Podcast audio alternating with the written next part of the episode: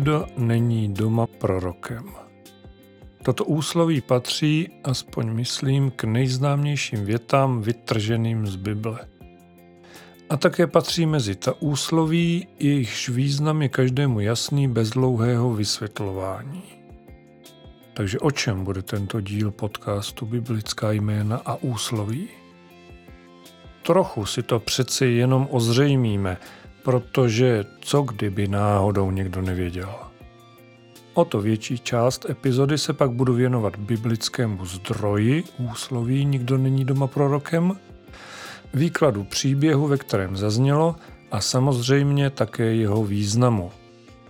A Ježíš jako rebel? Nechte se překvapit. Od mikrofonu nového dílu podcastu Biblická jména a úsloví vás zdraví Petr Lindner.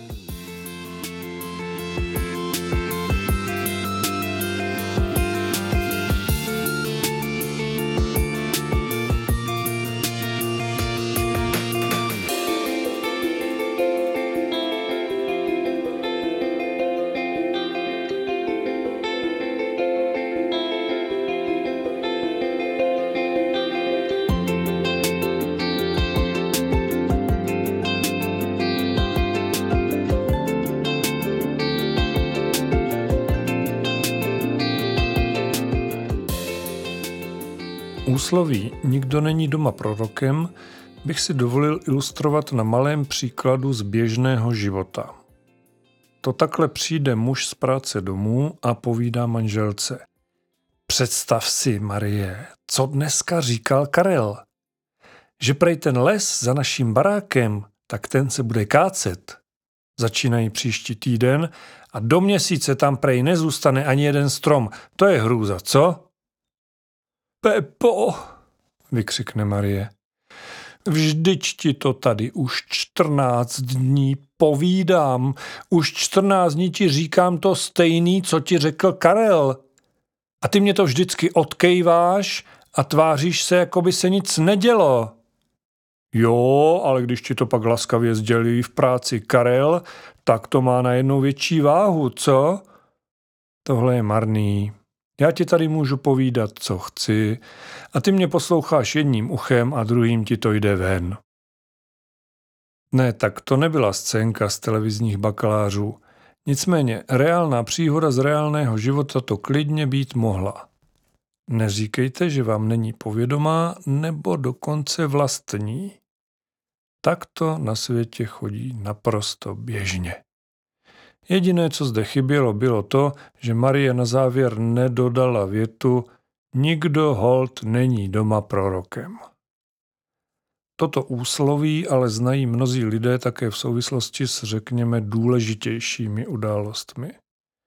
To, že nikdo není doma prorokem, zná mnoho velmi schopných a nadaných umělců, ale třeba myslitelů, vědců, vizionářů, byť tedy v tomto případě myslím spíše technologických buditelů nežli falešných proroků, kterými se to na této planetě jenom hemží. Zkrátka lidí, jejichž myšlenky a činy přesahují obvyklé běžné hodnoty. Oni lidé a oni myšlenky se zpravidla, pokud jsou opravdu dobré, časem prosadí. Ale nezřídka v jiném domě, v jiném kraji, dokonce i v jiné zemi. A to, že v úvozovkách účinnost úsloví nikdo není doma prorokem, velmi silně ovlivňuje také politická vůle či zvůle neboli ideologie, vliv místních mocných, pohlavárů, ať už zvolených nebo samozvaných, to je bohužel jasná věc také. O tom by v našich krajích mohlo dlouze povídat mnoho lidí. Tuto úvodní část bych uzavřel suchým konstatováním, že se to zkrátka děje. Mnoho inspirativních lidí muselo se svými myšlenkami a projekty zahumna proto, aby je mohli prosadit do života. To, že nikdo není doma prorokem, jednoduše funguje tak spolehlivě jako málo co na světě. Dobře, ale to není ani zdaleka všechno, co jsem chtěl k tomuto úsloví říct. Teď se konečně pojďme podívat do Bible, protože výklad zdroje tohoto úsloví bude možná mnohem zajímavější.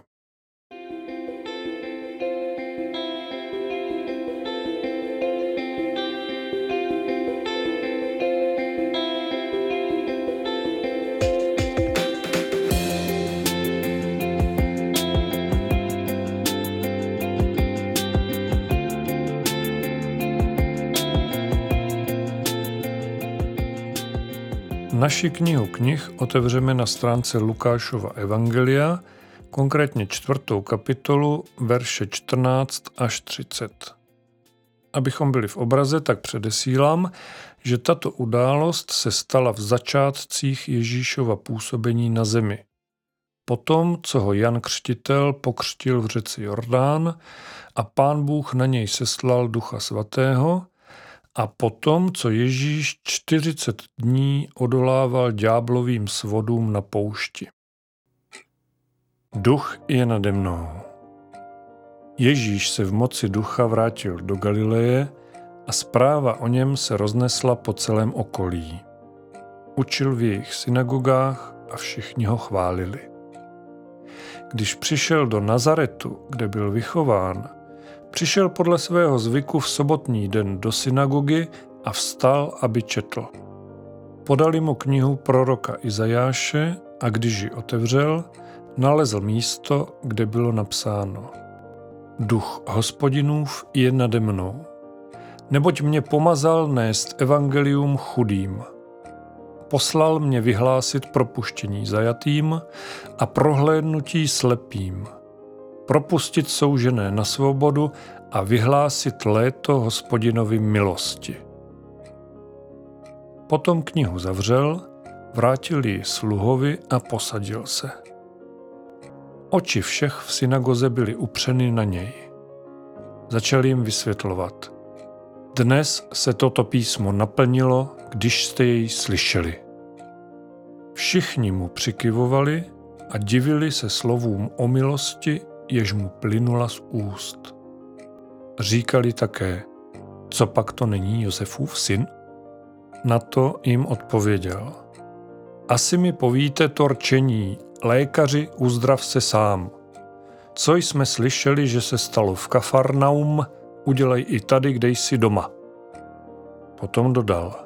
Amen, říkám vám, že žádný prorok není doma vážený. Řeknu vám popravdě, že za Eliášových dnů, když se nebe zavřelo na tři roky a šest měsíců a po celé zemi byl velký hlad, v Izraeli bylo mnoho vdov. Ale Eliáš nebyl poslán k žádné z nich, jen k jedné vdově do sidonské Sarepty. A za proroka Elíši bylo v Izraeli mnoho malomocných, ale žádný z nich nebyl očištěn, jen syrský náman.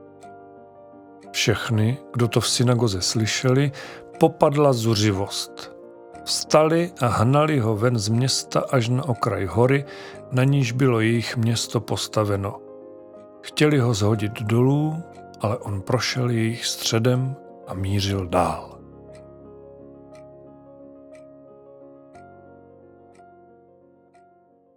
Pojďme si tuto příhodu rozebrat do nejmenších podrobností. Ježíš čte z knihy Izajáš, konkrétně je to 61. kapitola, ale uprostřed druhého verše skončí, aniž by ho dočetl celý, aniž by dokončil větu. Co se tam píše? Ježíš skončil těmito slovy. Propustit soužené na svobodu a vyhlásit léto hospodinovi milosti. Izajášovo proroctví ale pokračuje dál a den pomsty našeho Boha, potěšit všechny plačící, posílit na Sionu truchlící, dát jim věnec místo popela, olej radosti místo truchlení a oděv chvály místo skleslosti. Toho, že Ježíš poměrně zásadní kousek vynechal, si nazarečtí zákonníci, kteří s ním v té době byli v synagoze, nepochybně všimli. A zaujala je jistě také následující Kristova věta, kterou pronesl, když knihu zavřel. Dnes se toto písmo naplnilo, když jste je slyšeli.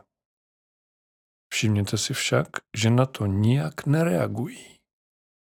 V synagoze je stále v podstatě klid. V Bibli čteme jedinou informaci, že mu všichni přikyvovali a podivovali se nad slovy milosti, kterými Ježíš mluvil, a také, že si všimli, že jde o Josefova syna. Aby bylo jasno, Nazaret byla v té době spíš malá vesnice, kde se znal každý s každým. Odhaduje se, že v kristových dobách žilo v Nazaretu od 500 do 2000 lidí. Mimochodem, dnes je to město s 75 tisíci obyvatel. Ale vraťme se k našemu příběhu.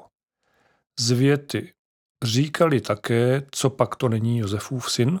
Dost dobře nepoznáme, zdali se návštěvníci synagogy opravdu upřímně divili a byli mile překvapeni, kam až to syn místního tesaře dosáhl, navíc ještě v pouhých 30 letech? A nebo to říkali ironicky, ušklíbali se a ve skutečnosti si mysleli něco ve smyslu, o čem nás tady ten kluk Pepi odvedle chce poučovat. A vůbec, co si o sobě myslí, o co mu jde, když říká, dnes se toto písmo naplnilo, když jste je slyšeli. Nicméně opakuji, že stále je v podstatě klid. Dovolím si ale trochu spekulovat o tom, že se nazarečtí zákonníci při vyslovení otázky, jestli to není Josefův syn, skutečně tvářili silně ironicky a povýšeně, protože Ježíš ani vteřinu neváhá a bez vyzvání vyráží do útoku. Z ničeho nic jim doslova podsouvá to, co by si mohli myslet. Vnucuje jim slova o lékaři, který by měl uzdravit nejprve sám sebe a ještě u toho udělat nějaký ten nadpřirozený jev, pěkný, efektní zázrak jako v Kafarnaum, aby to mělo tu správnou vážnost. No a pak Ježíš dodává ono slavné Amen, říkám vám, že žádný prorok není doma vážený. Jenomže to ještě není všechno.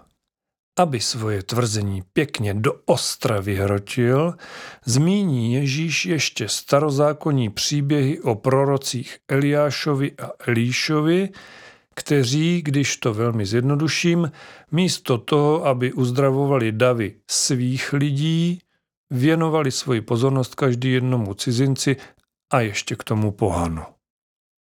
Proč to Ježíš udělal? Proč s prominutím vypěnil a nevybíravě se obul do místních účastníků bohoslužby? Popravdě to není moc korektní podsouvat někomu slova, která nevyřkl. Nikdo nikomu nevidí do jeho hlavy. Jak můžu někomu nadávat za to, co ve skutečnosti neřekl? No, potíže v tom, že se bavíme o Ježíši Kristu, o Synu Božím. Nikoliv o synu Josefa Tesaře, byť, jak jsem řekl ve druhé části epizody tohoto podcastu s názvem Josef, tesaře Josefa nemám problém považovat za Ježíšova pozemského otce. Ježíš zkrátka ví, ví, co říká, ví, co může říct, ví, co přijde, jaká bude reakce. Je to člověk a Bůh v jedné osobě.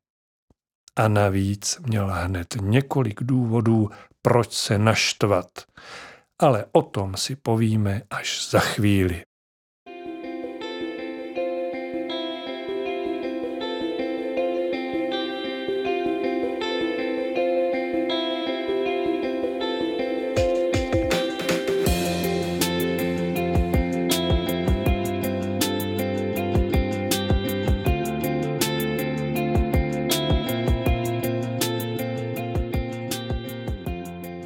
Souvislosti s tím, čím jsem ukončil předchozí část tohoto podcastu, bych se chtěl ještě jednou pozastavit nad chováním samotného Ježíše. Jestliže něco Ježíš nedělá, tak si nebere servítky. Pojmenovává věci pravými jmény, nekrouží kolem problémů v oparu diplomatických polopravd. Jsou lidé, kteří ho také díky těmto vlastnostem nazývají rebelem své doby. Ale díky Bohu za takovéto rebely. byť tedy podle mě pravdomluvnost a jasná vyjádření nemají s buřičstvím nic společného. Ale vzpomeňte si, kolik znáte seriózních lidí, kteří sice vypustí z úst stovky slov, aby když s tím přívalem skončí, vy marně přemýšlíte o tom, co se vám snažili sdělit.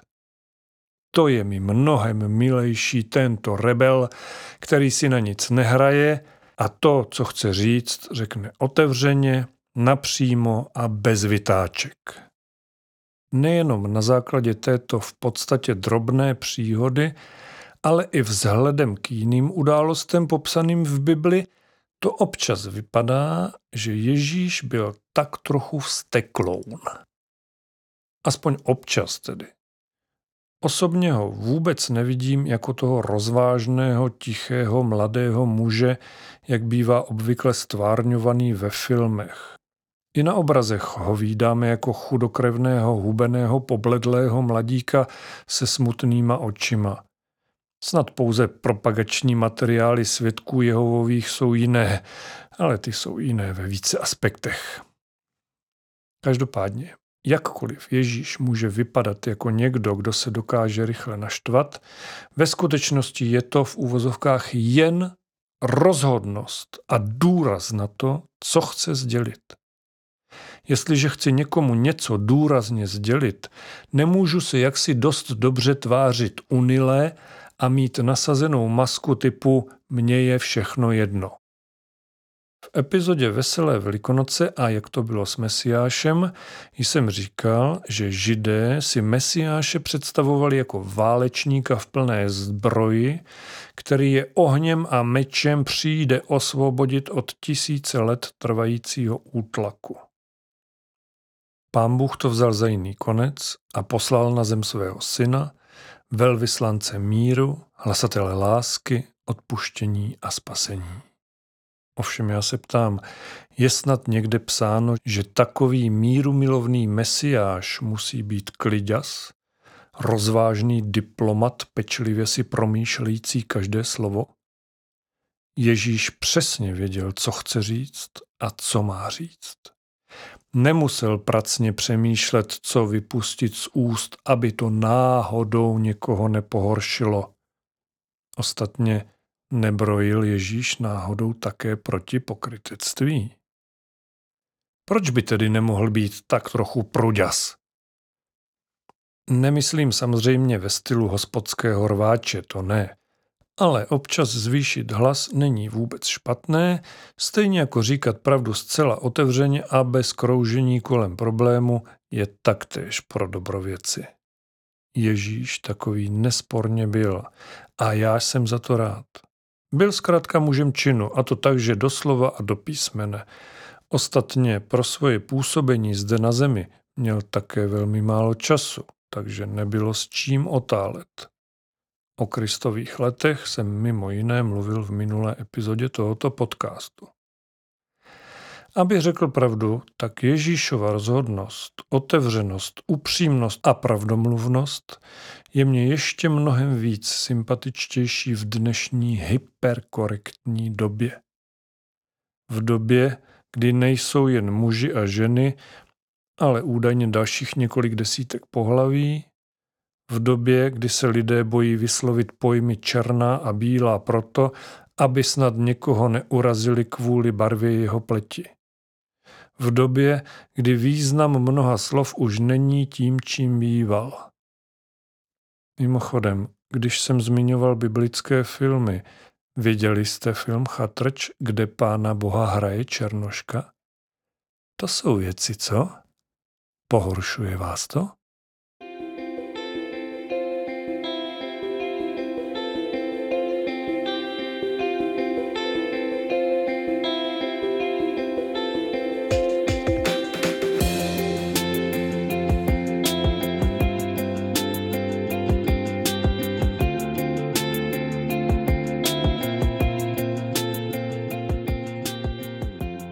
Malou oslavou Ježíšovi neúplně holubičí povahy jsem přerušil úvahu o tom, proč doma není nikdo prorokem ale hlavně proč Ježíš tak nečekaně s prominutím vystartoval po návštěvnicích bohoslužby. Řekl jsem, že důvodem mohlo být jejich podívení se nad tím, že to je místňák, syn zdejšího tesaře, jinak řečeno laik, člověk bez náboženského vzdělání a ještě tomu kluk, kterého znali, když byl takhle malej. To všechno je možné, ale dovolte mi naznačit ještě jednu teoretickou příčinu, která mohla Ježíše rozpálit do běla. Jde o jeho nedokončené čtení z knihy Izajáš. Ježíš totiž, jak už jsem říkal, přestal citovat 61. kapitolu Izajášova proroctví v půlce druhého verše u slov propustit soužené na svobodu a vyhlásit léto milosti. Ježíš zcela záměrně skončil milostí. Úmyslně nečetl následující slova o boží pomstě. Všichni víme proč.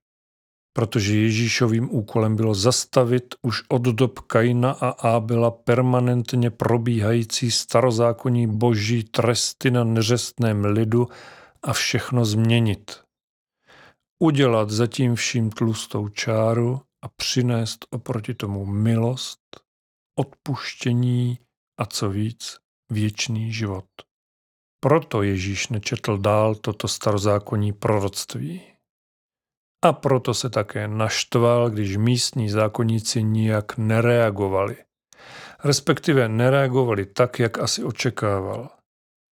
Ježíš si bez pochyby přál, aby se farizejové zeptali, proč nečte dál, a aby on mohl vysvětlovat, co se má stát a co se také stane. Řečeno dnešním jazykem, chtěl vyvolat diskuzi. Místo toho zákonníci jen sedí, kroutí hlavami a diví se, že k ním mluví syn místního tesaře.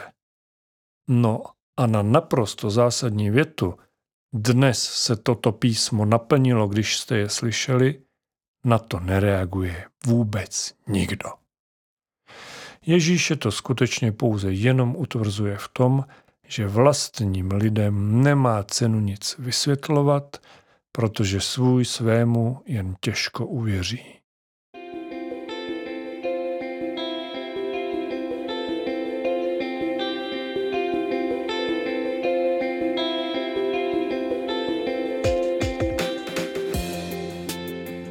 Tak to bychom měli. Od skoro až bakalářské příhody Marie a Pepy jsme se dostali k boží milosti. A to vše v rámci jednoho tématu úsloví Nikdo není doma prorokem. Děkuji, že jste poslouchali až do konce a budu rád, když této mojí biblické samomluvě zachováte přízeň. Jestliže to navíc ještě trochu rozkecáte i mezi svými přáteli, budu o to radši. A nemusí to být hned věřící kamarádi a známí. Klidně o tomto podcastu řekněte i nevěřícím nebo lidem hledajícím. Budu neskromně věřit tomu, že jim to na jejich cestě aspoň maličko pomůže.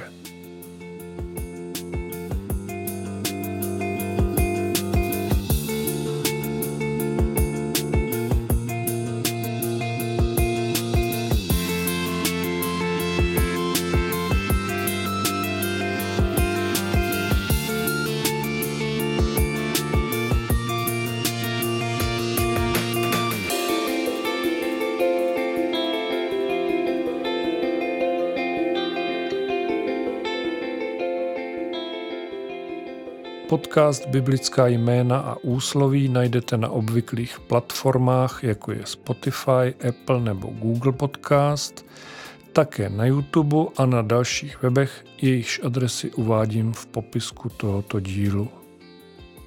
Mějte se moc pěkně, buďte požehnaní a buďte s Bohem.